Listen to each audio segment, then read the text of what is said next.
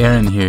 The NFL's back, and DraftKings Sportsbook, official sports betting partner of the NFL, is giving all new players a can't miss offer for week one.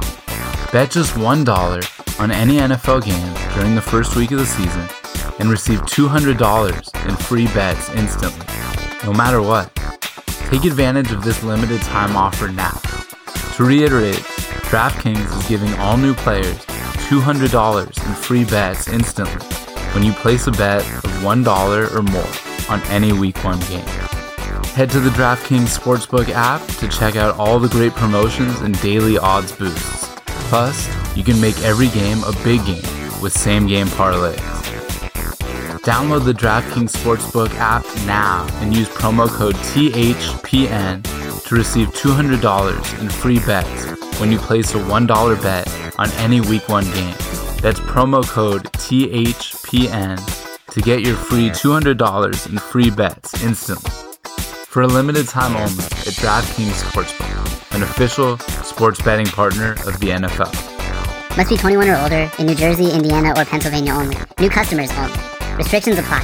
See DraftKings.com slash sportsbook for details. Gambling problem? Call 1-800-GAMBLER. Or in Indiana, 1-800-9-WITH-IT. This is Billy Bowl of A Wolf Among Wolves, and I am on the NBA beat.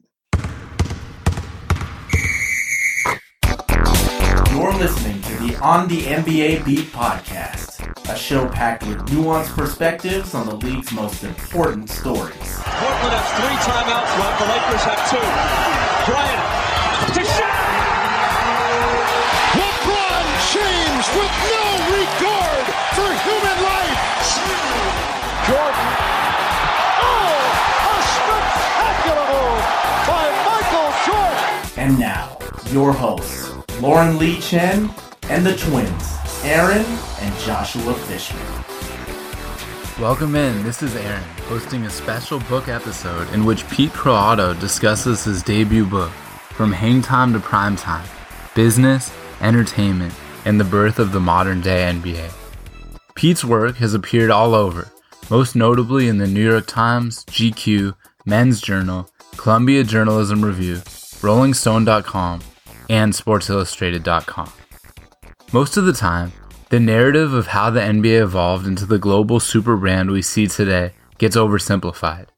Thanks to the author's tireless reporting and research, From Hang Time to Prime Time delivers excellent storytelling to illuminate precisely how the NBA evolved, including the many social, cultural, and business factors that too often get neglected when the story of the NBA's massive growth is told. As a movie theater cashier in central New Jersey in 1997, Pete Croatto sold tickets to film director Kevin Smith as well as drummer Max Weinberg. Speaking of musicians, Pete's mom's older sister Mary was the founder and lead singer of a girl group that had a couple hits in the 1960s. She now lives in Brooklyn. Last but not least, Pete considers himself a Seinfeld fanatic and has seen every episode about five times apiece. George Costanza is not only his favorite character from the show, but probably his all time favorite sitcom character. And the show reached its apex, in his opinion, near the end of its run from 1995 through 97. Without further ado, let's get into our discussion of his excellent book. Hey, Pete, I loved your book. It's a pleasure to have you on. Thanks for joining me. Aaron, my pleasure. Thanks for having me. This is great. Yeah, I'm glad to do it. Let's dig in. I have a lot that I'm looking forward to discussing with you. So, this is your first book, which I think is impressive in and of itself. It's a really good concept, but I think you executed it extremely well with painstaking research, thorough reporting, clean storytelling. Take me through, if you can, just the most noteworthy parts of the process including what the biggest challenges were that you faced and also the stages or moments that you felt were most rewarding? I mean, the process of writing the book, I mean, it's a complicated question. You know, it, it's funny. I, I kind of consider the book to sort of to be a um, a mad sprint. Uh, I only had about a little over a year to write and report this. So it was, I think, 16 months was the, the final tally between research, reporting, and writing this thing. So it was very much just a, a mad dash to the deadline. So I, I don't really. Ha- it's funny. Like people have asked me that. Go, oh, what were the challenges and what were the highs and the lows? And to be honest with you, there really was no choice. You know, I've been doing this for a long time. I've been a, I've been a professional writer for 23 years. I've been a freelance writer for about 15. And uh, one thing I've learned is that this is a job, you know, and I don't really have time to kind of get wrapped up in um, the theatrics of writing and oh, waiting for the muse to arrive or you know, kind of looking down, so to speak. I just have to go and just do it. So it was a very, it was almost like being shot out of a cannon, where you just you kind of just all right, I'm just doing this. And to add to that, I really, you know, I love this topic so much, and I, I, I enjoyed the reporting and the writing of this so much that it didn't really feel like work. I mean, I've had a lot of shitty jobs in my life. You know, I, I edited a trade magazine for three and a half years. I worked retail jobs for several years of my 30s, and those are jobs that were just range from being annoying to soul crushing. So to have a chance to write a book uh, and to write it on a subject that I enjoy, that I that I love, and I want to know more about. It really wasn't as hard as I thought it would be.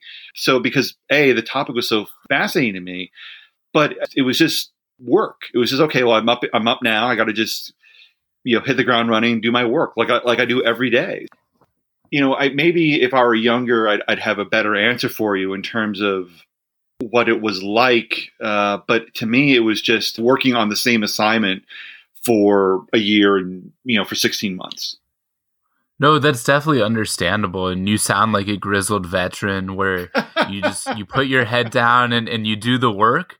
But also, it sounds like you enjoyed the journey. Like there weren't yeah. any um, real highs or lows. It was just like you were pretty even keeled and you were just doing what you had to do to get the job done. And it sounds like it was really fulfilling too. Am I right? It was very fulfilling. It was very fulfilling. I mean, there were and there were there were times where it was difficult. I mean, you know, my wife and I, uh, you know, have a daughter. She's now four, but she was, you know, a toddler at the time when I wrote and reported most of this. She was very, very young, and you know, it's hard to be, you know, being a dad is a very emotionally taxing demanding uh, responsibility and writing a book is is hard. So there were t- there were times where it was difficult and I and I struggled but I remember that this is that this is the fun stuff. Like I have a note on my I had a note on my bulletin board where you know I note that says that reads just have fun. You know that was a mantra that I kind of repeated to myself each day is that you know just I wanted mm-hmm. to enjoy this. I wanted this to be fun because I've had situations where I haven't enjoyed the ride and I wanted to enjoy the ride. And I think I did a pretty good job of yeah. that. And yeah, I mean, I guess maybe you're right. There's maybe there's part of it where if I was wrote this when I was, you know, 24 instead of 44, um, you know, I'd have more highs and lows. But at this point now, it's just, I've run this race enough times to, to know how to get to the finish line. And, you know, yeah. it's, and freelancing helps with that a lot. Totally. Now, getting more into the content of the book, there's an important passage a few pages into the introduction, just after you open the narrative with Derek Fisher's debut performance on Dancing with the Stars. Mm-hmm. I think that was mm-hmm. a really good hook to get into Thanks. the story. I'm going to, you're welcome. I'm going to read the passage. The narrative of the NBA's rise to become arguably the world's second most popular sport is frequently summed up as a rapid fire afterthought. Bird, mm-hmm. Magic, Michael Stern. That's Larry Bird, Magic Johnson, Michael Jordan, and longtime NBA Commissioner David Stern. That is correct, but it neglects the myriad of social, cultural, and business factors that contributed to Derek Fisher's sashaying in sequence. Now, I read that part because I think it expertly lays out what the book sets out to contextualize and explain, basically mm-hmm. like the mm-hmm. book's prompt. But mm-hmm. I also want to hear how you came up with the idea to go with that specific angle. That's a, I'm glad you pointed that out, and thank you for that. Uh, and I wanted, and that's exactly what I wanted to do with that scene. Is just to point out, here's how we got here. Here's where the NBA stands now. Um, that to me, that point illustrates exactly just where the NBA is. And I remember when it came out, when when it was all over Twitter, it just seemed so preposterous and so and so and so light. But if that had, but then I thought, well, if this had been done in 1983 or 1984 it, it would have been a complete people would have lost their goddamn minds. They would have they would have been like, what the you know, forget about the racial dynamics, but just you know a rap song on a primetime network. So yeah, I, I just thought that was a perfect introduction to this is where the NBA is now, and I'm going to tell you how we got to this point. And, and, yeah, that was exactly what I wanted to do. I just wanted to tell people that look, you know, you we we sometimes just assume that well, you know, Michael Jordan came along or Larry Bird came along, and that was it. Everything was fine. And no, it wasn't. It wasn't that way. And I think people sometimes forget just how miraculous it is that something like Derek Fisher's Dancing with the Stars uh, number can come up, and we don't care. The fact that we don't care is the miraculous part of it.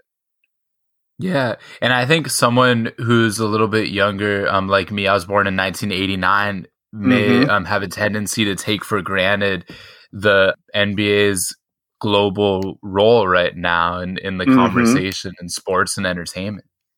Yeah, no, I mean that's look. I became a basketball fan in let's see, 1990, 1991, like yeah, around that time. And at that point, the NBA was a full fledged business behemoth. It had Jordan, you know, Magic was wrapping things up, Bird was wrapping things up, but it was an everyday presence. You know, I had no trouble finding games on cable. I had no trouble finding games on NBC. They ran commercials endlessly. And that's that's a good point. Like we assume that this is always it's always been this way. We assume that games have, been available with the click of a button. We assume that the you know that that we can find um, we can find our favorite team's gear or our favorite uh, player's shoes, you know, so easily. But that wasn't the case. It was a long, hard struggle to get to relevance. And, you know, as time goes on and as the NBA gets bigger and bigger and the players become bigger stars, we're going to forget that. And we're already forgetting that. I mean, there's a great article that came out a few years ago. Paolo Uggetti of the uh, Ringer went to All Star Game weekend in LA and asked players about Michael Jordan's impact. And these play, you know, I grew up with Michael Jordan sort of just being a known fact. Like Michael Jordan was America. He shared screen time with Bugs Bunny and Michael Jackson. Like he was a he was part of the American culture. And these players, almost to a man, really didn't really didn't have you know they you know NBA had no impact with these guys. Like oh, I know him from Space Jam and his sneakers, and but they don't they knew Michael Jordan as sort of sort of an antique.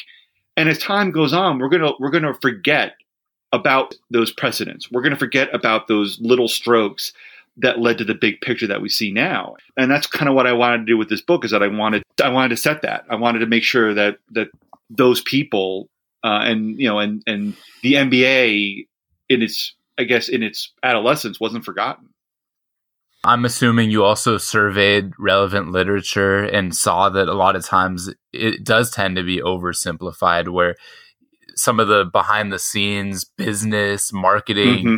elements are not really discussed and sometimes it's more of just okay really michael jordan heavy or only mm-hmm. david stern but not really some of the the details that are a little bit more granular so uh, i appreciate that you did that i want to transition to david stern Mm-hmm. I know, unfortunately, you didn't get the chance to talk to him while he was alive. You spoke right. with dozens of NBA mm-hmm. employees who got to know him intimately, worked with him closely. That shines through in the book. What would you say is the biggest misunderstanding about David Stern's legacy? Or maybe if there's not a misunderstanding that stands out, what element of his otherworldly impact do you think is not talked about enough these days? That's a really good question. Um, I think with David Stern, I think what gets lost is that he was was how evangelical he was. He could be abrupt, he could be mean, he could be a bully, but he was somebody who truly believed in the NBA and what it could offer. I mean, he was its biggest cheerleader. And for all of his business acumen and all of his marketing acumen, I think what gets lost is that he was inarguably the NBA's biggest fan and he was somebody who wanted people to love the NBA as much as he did. And I think I think that probably gets lost in in the fact that you know when he retired in 2014, the NBA was this international coloss. I mean, it was such a even now. I mean, I I think I read Ben Golliver's book. He mentions that the NBA made $8 billion in profit, I think, in 2019 or 2020. It's an astronomical number. Yeah. I think people get so tied up in the NBA as being this gigantic business. And, and as David Stern is rightfully being credited as the orchestrator of that, that we we forget that he was just he was the NBA's biggest fan. I mean, he was somebody who, you know, he had a vision for what the NBA could be, and he wanted to sell. He sold everyone he came across uh, on his journey on that vision, whether it was business partners, uh, prospective employees. You know, he, he was for all of his faults, and David Stern had many faults. His passion for the game, his love of the NBA was absolutely unsullied. He was somebody that just was a basketball fan through and through. And I think that's why people gravitated toward him because he he he cared so much about the NBA. And as I just mentioned, you made a conscious choice to interview and quote in the book so many NBA entertainment staff, people mm-hmm. a lot of the time who made critical contributions behind the scenes, but whose names are not known to the general yeah. public. Stephen Koontz had a good quote. Speaking yeah. of uh, the NBA entertainment cameramen and production crews, he said, and there are a lot of good quotes. This is just one. We were directly responsible for mm-hmm. popularizing mm-hmm. the game, romanticizing the game. How invaluable, from your perspective, were the contributions of these virtual unknowns and making the NBA into the global brand that we see today? Oh, they were huge because they they continued the storyline of the NBA. You know, the NBA was all about narratives and all about um, entertainment you know, David Stern, you know, in the book, he talks about wanting the NBA to be the Disney of sports.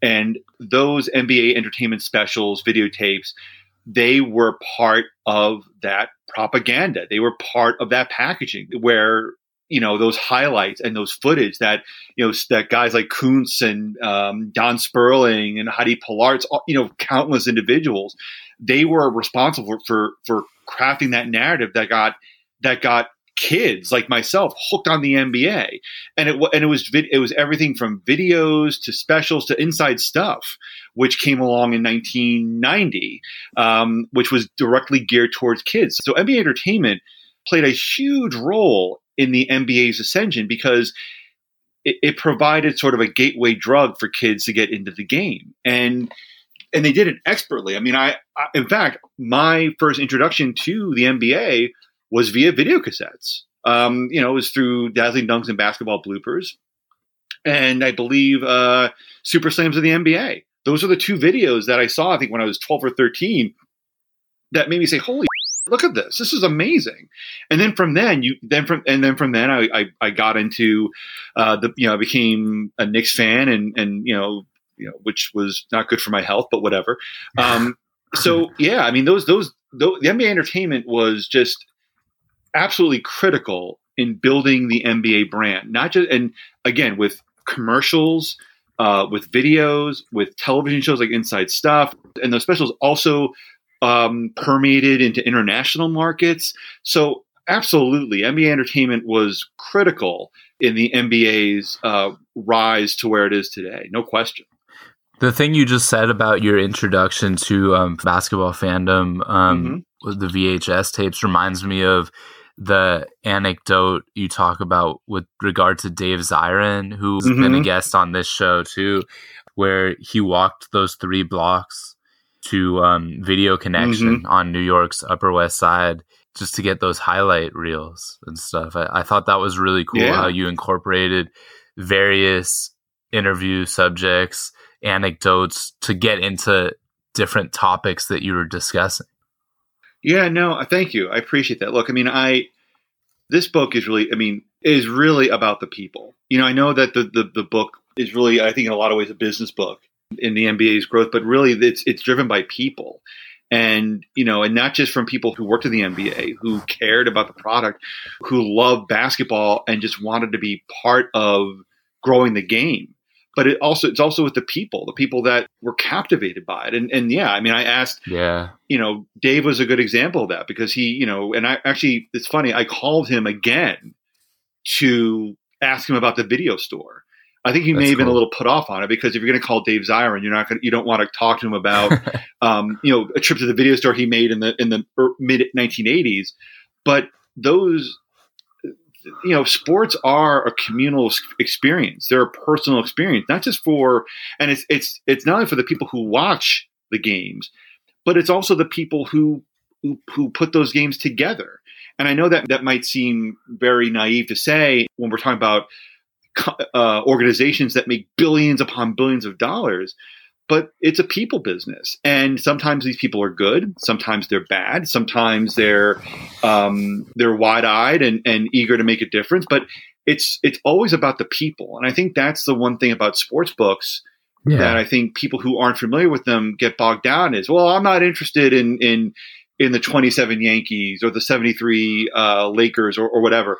But if you're interested in people and their problems and their desires, then that book is as useful or as enlightening as any book you're going to read. And you know, I wanted that to come across. I wanted to write a book that I think people connected to and would enjoy if they're not a sports fan. I mean, my parents don't like basketball. My parents are not sports fans. And you know they they read the book and, and they had they, they they pointed out things that, that were wrong with it as parents do but um, you know they they enjoyed it and I, that's what I wanted I wanted I wanted people to who weren't sports fans to enjoy the book and, and get something out of it so No, I don't think that's naive at all. It really is about people. But speaking of people, another behind the Mhm. scenes person was Leah Wilcox. Leah, I'm not sure Mhm. if I'm pronouncing her name properly. it's Leah Wilcox yeah Leah Wilcox. The thing that I thought was so cool, that, again, another thing that someone um, of my era might assume has always been the case is that they weren't using contemporary music to pair with highlights before that, really. Mhm. And I just thought it was just so fascinating to learn that um, she got close with the players, knew what they were listening to, and then was able to relay that to the people who made those videos and it worked seamlessly. Another individual though Mhm. who didn't work for the NBA, Kay Koplovitz, founder of USA Network.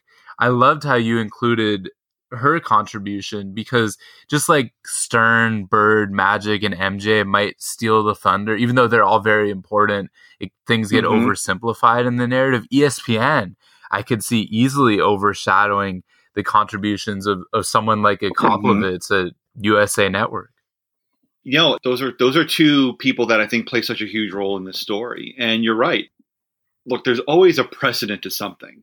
I think there's oh, like you see that with players now. I mean, if you if you look at Giannis Ante- Antetokounmpo, I see a lot of Dr. J in him. I see a lot of Connie Hawkins in him.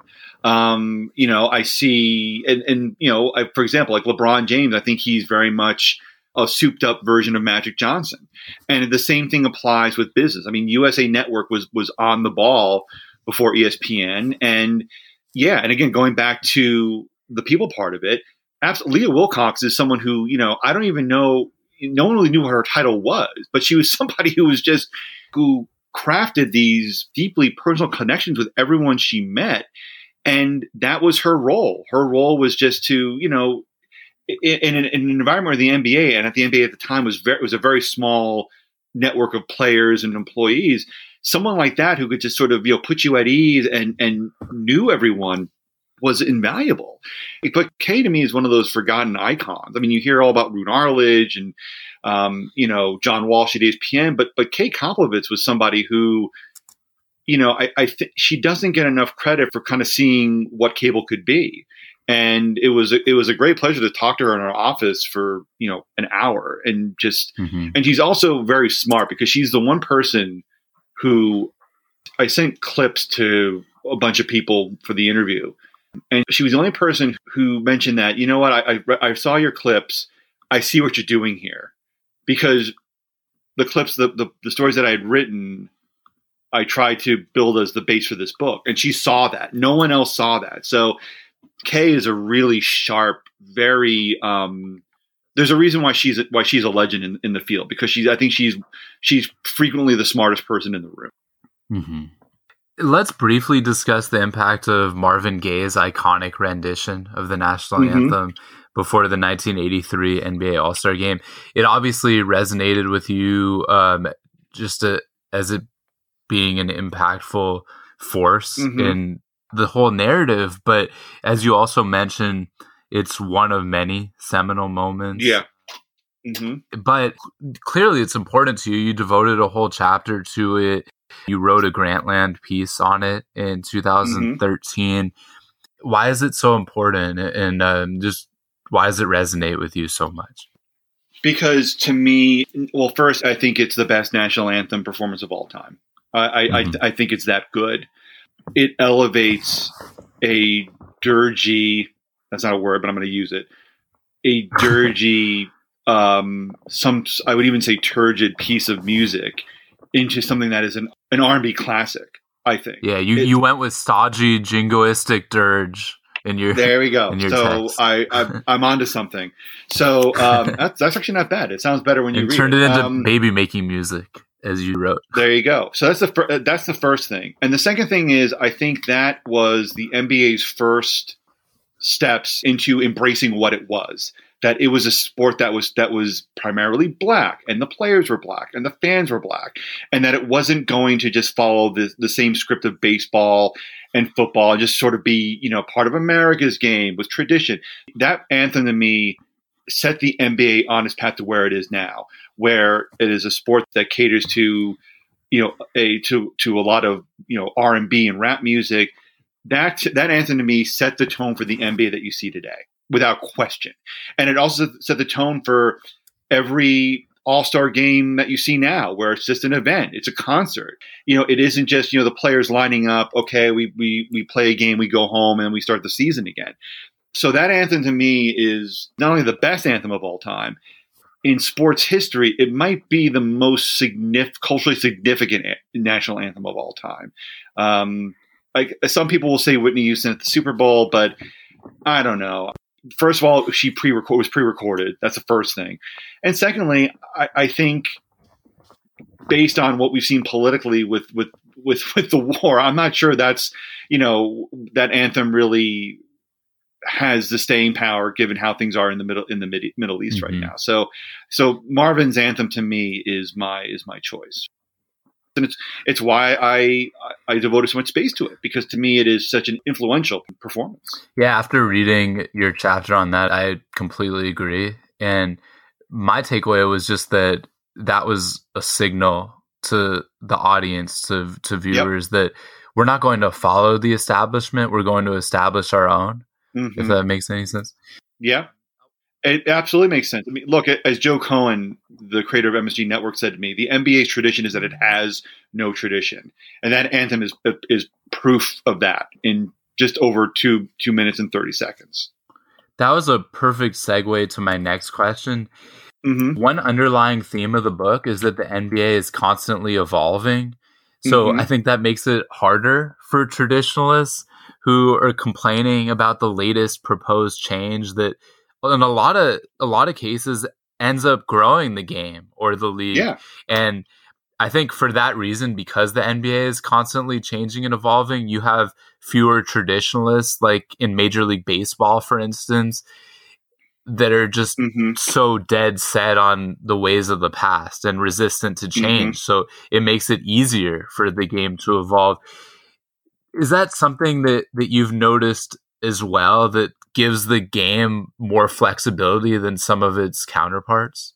Oh, absolutely. I think what it also allows is it allows for a younger for a younger audience to get into the game. You know, it, it's Yeah, because they can make it what they want it to be. absolutely absolutely it, it, and that's and i you know that is to me the beauty of, of the nba is that it is it is never going to stand on its laurels or, or or do the same old same old because they're going to update it for the audience that has the most disposable income which is teenagers folks in their 20s and, and that and that to me is the, the the beautiful part of it so yeah, they're going to be flexible with the rules. They're going to be flexible with how they they organize the seasons and things like that. And I, I think the fan, I think the fans that are my age, I mean, they they the the, the style of play keep, keeps them. The games themselves keep them.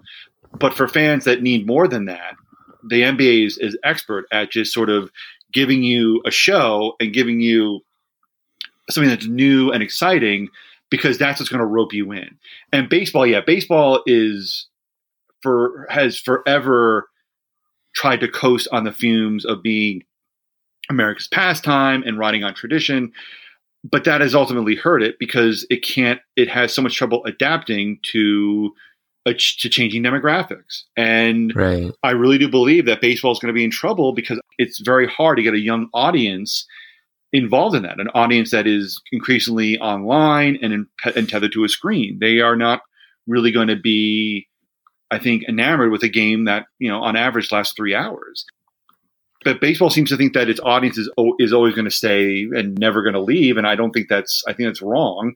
Um, and I Yeah. think football has the advantage of being sort of just now, you know, it's now America's religion. You know, every Sunday, so many people just gather around to watch the game. Um, so I think football is clearly America's favorite, most popular sport, and it's not going to do anything different unless public perception is so overwhelmingly against the NFL that it's in their benefit to change. I don't understand baseball's reluctance. The, the best example is for years, baseball has had a problem with, with people being hit with foul balls. And at one point, a couple of years ago, there was a whole string of incidents. It, it just it seemed to happen a lot, like a couple years ago. And Rob Manfred's response was just sort of, "Well, we've got to, you know, hold the stadiums and do this and do that." It's like, why? Kids are getting beamed with foul balls. Just put up netting. Make this easy. Just don't drag this out. They eventually did, but it was like it took so long. It, yeah, it was just Eh, so much it- red tape and stuff. Yeah, and and basketball still is very you know the NBA is still very nimble at that stuff. Like I kept I kept saying to myself like if Yeah. was the NBA and they had this problem, it would be done overnight. Like it was just like okay, Mhm. put up let's put up nets and let's just get on with it. But baseball thinks that it's this sacrosanct religious thing, and it just it's not. It's a sport. It's not telling us Mhm. life secrets. It's, it's not the gift to to um to eternal youth. It's a sport, and sports sports change. You know, sports have to adapt. The NBA is a great Yeah. example of that. They're always doing different things, and that's not only is that cool for the younger fans, but it also it also is a chance for old folks like myself to kind of get their hot takes up. It, it promotes discussion, and that's a good thing. And baseball, I don't know, baseball just yeah, I love baseball, but they just they're so afraid of rocking an imaginary apple cart. And I, I, I, Right. it perplexes me to this day why it's so hard for them to change. I have to say, I also absolutely love baseball, but I Yeah. 100% take your criticism. I think it's it's perfectly legitimate, and it really highlights what has made the NBA so successful in becoming this behemoth that you talk about. One other really quick example of many um, in the league's evolution is the three point shot. Gregg Popovich Absolutely. one of the most successful coaches hates it as you document in the book Yeah. but he was nimble enough to realize and smart enough to realize that he needed it to be successful and relied heavily on it to win the 2014 championship so Yeah, you adapt or, or you yeah. die and he understood that i mean i just think that's just a fitting example That- you're exactly right. I think that, and that's what you know, basketball is is all about. Like, and that's the basketball has always the NBA, I should say, has always adapted. Always. I mean, even this year, you had the play-in series, right? I mean, that was a new thing. People seem to dig that. Um, yeah you know, it's funny after the criticism from the from this year's NBA draft in terms of the television coverage and you know, is it worthwhile television anymore? I will bet you a million dollars that the that the the the NBA's media people will sit down and try and work that out to make it more of an event, to make it more special. The NBA is is all about reinvention. It's all about trying to make it relevant for the cool kids but they don't they don't do that at the expense of the game. To me, the game still features the best athletes in the world. It's you know the the finals this year were great. I watched every game pretty much. Um, you know the playoffs were exciting. The game it's still the best athletes in the world trying to get a, bas- a basketball into a t- into a ten foot high post. The essence of the game is never going to change. The things around that are going to change to attract new viewers, to attract new fans right the NBA has done a masterful job of not tinkering with the game itself, but tinkering with the things to get you interested in the game. But yeah, analytics. You know, three point shot. That's that's where you make your points now. Yeah. It's just Mhm. math. So, on a related note to what we were talking about, one potential downside, I think, to the NBA marketing personalities over the game in an effort to draw in more casual fans and expand the influence of the sport and the reach is that um, sometimes a lot of things have been oversimplified. Um, Mhm. Like, uh, and I, this might be more a function of social media, but you could argue that the average Major League Baseball or NFL fan, maybe Major League Baseball is a better example, might have a much better technical understanding of the game. Um, Mhm. Just because it's discussed more on the pro- broadcast and it, that's how it's Mhm. marketed as opposed to narrative heavy storylines. To Mhm. what extent would you agree with that critique? And if you do, I'd assume you just believe the trade off is worth it because look what the NBA grew into. No, I I, th- I think you're that's a really good observation. I mean, baseball is is governed by analytics. I think football increasingly so. The NFL, I should say. I think the trade off is worth it. I absolutely think it's worth it. Um, you know, I, I do think though that we are veering maybe a little bit toward the entertainment side of it. Um, I'll give you an example. If you look at studio shows, um, I would love for inside the NBA to maybe have maybe hire somebody who can explain do more X's and O's and more breakdown stuff. Um, Hubie Brown does a great job. Well, oh, he's on a different network. Um, you know, but now it's funny with with inside the NBA, like they're really gearing up on personalities. Um, Candace Parker's really good, but I would love if there was somebody with a little more X's and O's. Like, okay, here's what we do this, and here's how this Yeah. guy gets open here. And that might You know, just be us that we're a little more old school, but I, I would Maybe. appreciate that too. Where, as opposed to a lot, there's sometimes it's oversimplified where it's like, what's your top five list of whatever rankings? Yeah, but I think that's across. I think that's happening now across the board. I mean, I think I think Yeah, hot yeah. take. I think that's that's a casualty of hot take so. culture. And it's tw- got to be and more of like a social, yeah, social media thing now too, Mhm. a- as opposed to where you were talking about in the book. CBS early on made the decision to market personalities. I don't think that's as as much of a an outgrowth of that as what you just cited. Yeah, no, I, I definitely think. Look, I think social media is that whole like, well, you know, who's your, your top five this or your who's your ultimate matchup.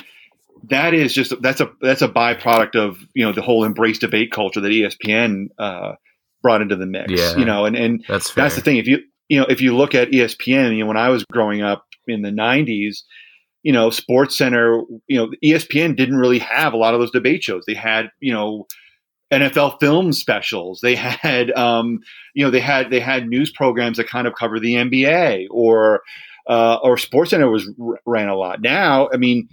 ESPN, I mean, it seems like a large block of their programming is debate stuff, and also on on SportsCenter, that's that's what they do now. I mean, there's their highlights, but the, the but the, the the debate part is part of their news coverage, and I think that's something that is just sort of blossomed taking on a life of its own. And yeah, I I get tired of that too. I I, I really don't give a who the top five point guards are sometimes. Like I you know I want there to be a little bit more difference, a little bit more nuance, but that's just how we are. That's Yeah. how we are right now. We we're very much a part of like who's better, Kobe or MJ? Who's this? Who's that? Who's your top five? Who's your top ten? And I, I just think that's that's part of the the quick hit hot take culture. Yeah. And at the risk of sounding like an elitist, I think that the masses love that type of stuff too. Oh, they do. So, I I mean, do. I, can't really give ESPN advice on what they should do to reach more fans. I think they're doing fine. Thank you very much. No, But- they're, they're, they're not. Yeah, they're it's just it's a frustration, but it's a good discussion to have. And um, It is. You don't I just- I just- explicitly yeah, I- talk about it in the book, but it's all related. Oh yeah, I mean, look, that's the thing. I mean, it's all part of Pandora's box. You know, I, I think with t- with television, if a little bit is great, a ton is best. And I think if you look at the way that CBS ran the games and the NBA, you know, once that door was open, like you're going to push it wider and wider so more cash can come in. Look, there's a reason why Stephen A. Smith makes, I don't know, what, $5 million a year? Because there's a theatricality that people are drawn to. And I think people like theatrics in their sports. I think they like they like theatrics and drama with their commentary and and and with um and with their news. And uh, unfortunately, or fortunately, that's the era we're in right now, where you know whoever shouts the the loudest gets the most money. Um, I don't know. It's it seems uh, you know I think it's it's sort of just a spinoff of Howard Cosell days. You know, it's just now Yeah. it's instead of Howard Cosell, it's Stephen A.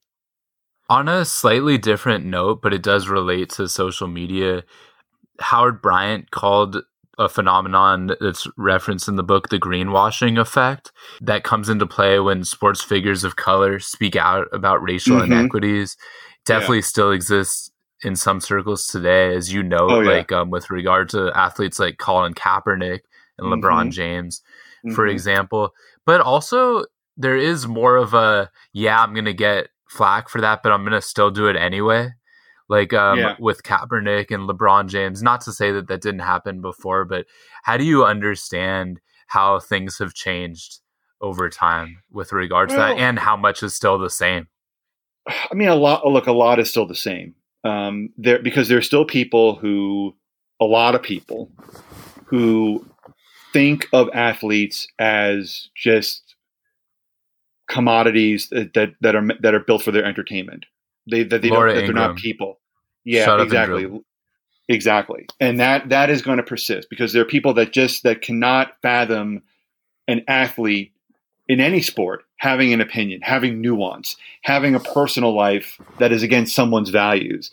That is never going to change. I I, I hope it'll, it'll lessen, but I don't think it's ever going to change. You're always going to have that ignorance. You're always going to have that impatience. You're always going to have people that can compartmentalize someone's performance on the playing field and someone's life off of it. With that being said, I do think that what's happening now is that there is more money at stake. So, like for example, someone like LeBron James, he's you know a millionaire many times over. I think he's even a billionaire now. He can use that. He you know he, he there is less of a consequence for him to speak out because of his financial security. Also, there is a platform for that activism. You know, I think I think of Nike and Colin Kaepernick. I mean that that was a partnership that you know Nike used that to sell a lot of T-shirts and a lot of shoes. So that is becoming almost a so it's a cultural statement, it's, but it's also a it can also be a a, a statement that is used for for commerce for commerce driven purposes. So that's the difference that I see. I mean, I think of someone like um, like Bill Russell, who was very much an activist and someone who spoke out. Kareem Abdul-Jabbar, they were vilified for the for their for their views. Yeah, they were they were shunned, and now I think there is there is a there is more financial opportunity to be there's financial opportunity to be made from speaking out. Um, there's also more ampli- amplification with that voice because you can go on social media. You can be your, you don't need the media to take your message and twist and possibly twist it or conflate it. You can be your own person and speak your mind and get your followers that way. So it's different in terms of in terms of how the message is delivered, in terms of that there is now money to be made from this message, maybe more so than before. But there is still, but the ignorance that is that is there, it's still there, and it's it's it's never going to go away. Oh, um, Oh, totally. Yeah. Yeah. It's never going to go away. And also- I, and I, it pains me to say that, but it's yeah, It's sad, but it's true. But also, this is a really complicated, nuanced topic. But uh, Colin Kaepernick was forced out of the out of the NFL, and there are Yes. differences in politics, of course, oh, absolutely. in the li- respective leagues. Also, Mhm. Colin Kaepernick wasn't a superstar at the time on the field, so it was easier for NFL teams to rationalize not signing him, even though he was undoubtedly better than a lot of these second and third string quarterbacks that were getting Oh, yeah. signed, of course. But Mhm. but I mean, it it's a complicated topic that we could talk about for a long time. But because of social media, because of Nike partnering with him, with all these Mm-hmm. factors that are true today, he's able, like you said, to get his message out there, amplify it, and he's vilified by many, but he's also seen as a hero and absolutely. respected for his outspokenness. So I think times are are certainly changing, but your point is well taken that so much has stayed the same and sadly w- will always be the case. Yeah. Just winding down and I really Yeah. appreciate your time. There were a few things I learned that I had no idea about uh, before Mhm. reading the book, like the near player protest before the 1964 All Star game. Yeah. W- were there things like that, fascinating tidbits that you came across through your reporting that you really d- didn't have any idea about beforehand? Oh man, the '64, yeah, the '64 protest, yeah, that's huge. I mean, and Elgin Baylor, rest in peace, was a big part of getting that uh, organized with Tommy Heinsohn. Also, um, rest in peace. Uh, let me see. Was there anything that I found fascinating or interesting? Well, I think the one thing that, that surprised me was how close the NBA was to not having a television contract in the late 1970s. I mean, David Stern literally had to beg um, Neil Pilson at CBS Sports to keep the NBA NBA on the air.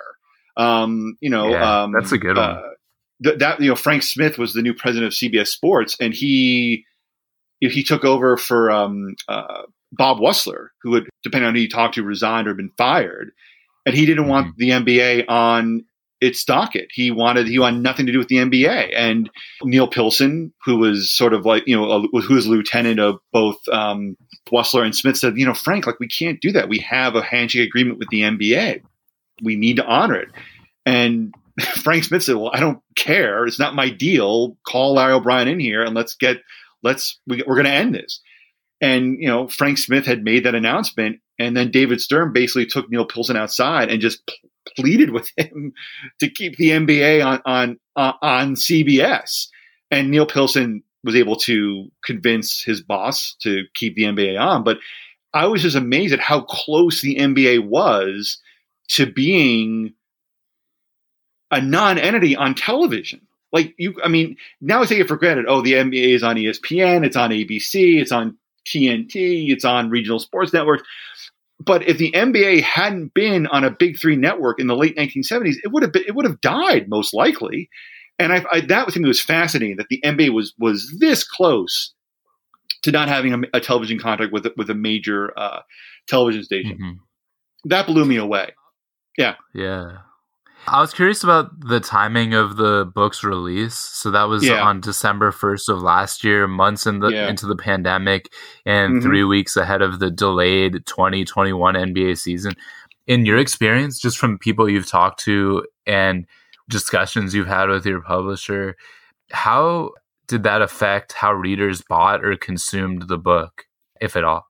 You know, that's a good question, man. I, I no one, no one at Simon and Schuster has really said otherwise. Um, has said, "Oh yeah, well this this impro- you know the pandemic improved it or worsened it." Um, you know, I, that's a And it's hard to know because it's your first book too, Well, so you my- have no my- nothing yeah. really to compare it to. Right? No, I don't have anything to compare it to. I mean, I I don't know. I, I have I have absolutely no idea what what the impact was. I mean, I I would imagine. I mean, look, it, to me, it, it's my first book. I was thrilled to write it. Um, I've wanted to write a book for years. This is a book I'd want to write for many years. Um, I was just thrilled to have the book out in the public and to have people reach out to me to say that they liked it, or in some cases that they didn't like it. Um, you know, just that and people read it and had a reaction was just to me amazing. Look, I mean, I, I've said this a lot, both privately and, and to people that I, people in my life and people that I've talked to for to in promoting promoting the book. The book is the triumph. You know, the sales are going to be what they are. The the factors that um, that affected publication or consumption are what they are. But nothing can dispute the fact that I wrote a book, I published it, and it's out there. So many people want to write a book and they don't they don't get a chance to do it. They they can't find a publisher. That I was able to write a book when 10 years ago, 15 years ago, I didn't think I'd even be in writing. That to me is that to me is the triumph. That anything else after that is immaterial. So I would love for the book Yeah. to sell. I'd love for the book to find more of an audience. Um, but I am just I am thrilled. Um, and I have to remind myself daily because I get wrapped up in this stuff too. Um, I look at the Amazon numbers. I look at I look at you know how the book is trending, but the fact that I wrote a book and it's mine and that I can show this to my daughter and say, "Hey, look, you know, Olivia, if you want to follow your dreams, you can do it. I did it. It was hard, but it's here. Here it is. That to me trumps anything. And I, I, the way that I look at it too is it's a learning experience. You know, I learned a lot writing this book. If I write a second book, knock on wood, I hope I do. Um, I'll, I'll, learn mm-hmm. from having written this one. And yeah, I I'm too old, and I've done this too long to be petty most of the time. So I, you know, my hope is that the book continues to sell well. I'm hoping I can talk to more people like yourself who seem to enjoy the book and want to know more about it.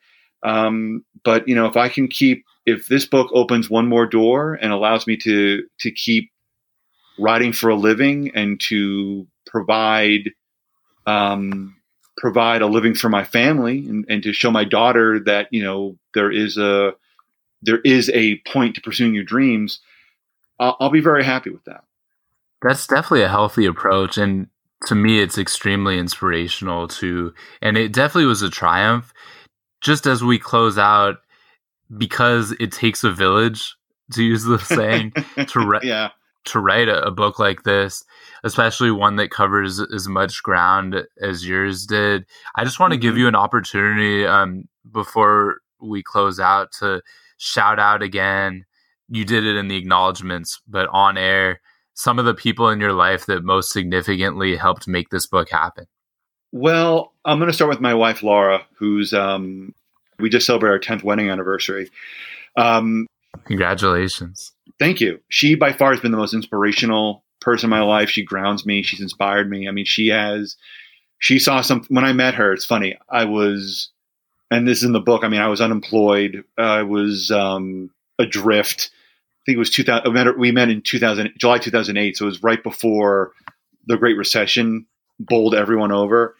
And she stuck with me and she saw something in me that I didn't see and, and nurtured me and, and cared for me and, and inspired me to, to keep at this when really common sense and my checkbook would indicate that not writing would be a, a good decision but she mm-hmm. is, you know, she is, um, she's the person who I, I, I, can't thank enough. And this book is as much hers as anyone else's. Um, you know, per, uh, another person in the book who uh, who made this book possible, I think, would be, um, you know, would be Shawn Fury, great basketball writer. He wrote a book on the history of, of the jump shot called Rise and Fire. I mean, he was you know reviewed you know he he helped me with the proposal he he he has been such an advocate for this book um, he and his wife louise my agent have just been so supportive for for me being a first time author and you know an, an author in, in, his 40s no less which is not exactly a sexy proposition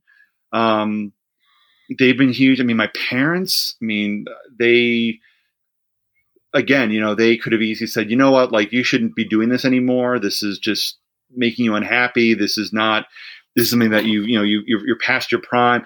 My parents, Dot and Lou, they've just been, you know, they have always been supportive, whether it was with a loan, whether it was with an encouraging word, and I am beyond gratified to have them in my life. They were avid readers, so they introduced me to reading early.